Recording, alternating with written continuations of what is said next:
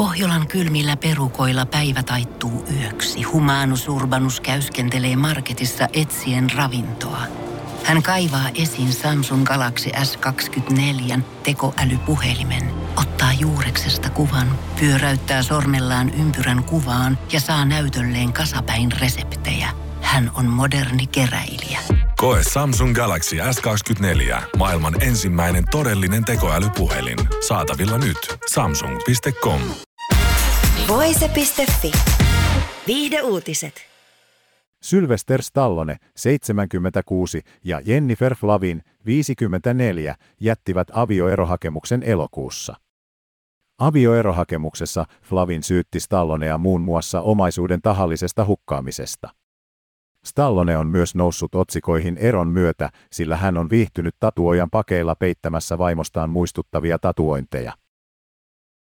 Lopulta pariskunta löysi sovun ja avioeroprosessi keskeytettiin. Stallone sanoo The Hollywood Reporter-julkaisun haastattelussa, että yksi suuri syy mahdolliseen eroon oli Stallonen tapa laittaa työ kaiken muun edelle. Laitoin usein työn perheeni edelle ja se oli traaginen virhe, joka ei tapahdu enää koskaan, Stallone sanoo. Toivottavasti muutkin ihmiset ymmärtävät sen, että kuinka harvinaisia hyvät ihmissuhteet ovat, mies jatkaa.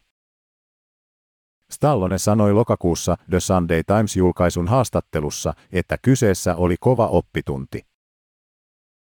Ne olivat hyvin myrskyisiä aikoja. Prosessin aikana tavallaan heräsin ja muistin, mikä on elämässä tärkeintä, eli rakkaus perhettä kohtaan. Stallone ja Flavin menivät naimisiin vuonna 1997. Heillä on suhteestaan kolme lasta. Sofia, Sistine sekä Scarlett. Voise.fi. Pohjolan hyisillä perukoilla Humanus Urbanus on kylmissään. Tikkitakki lämmittäisi. Onneksi taskusta löytyy Samsung Galaxy S24, tekoälypuhelin. Sormen pieni pyöräytys ruudulla ja Humanus Urbanus tietää, mistä takkeja löytää. Pian ei enää palele.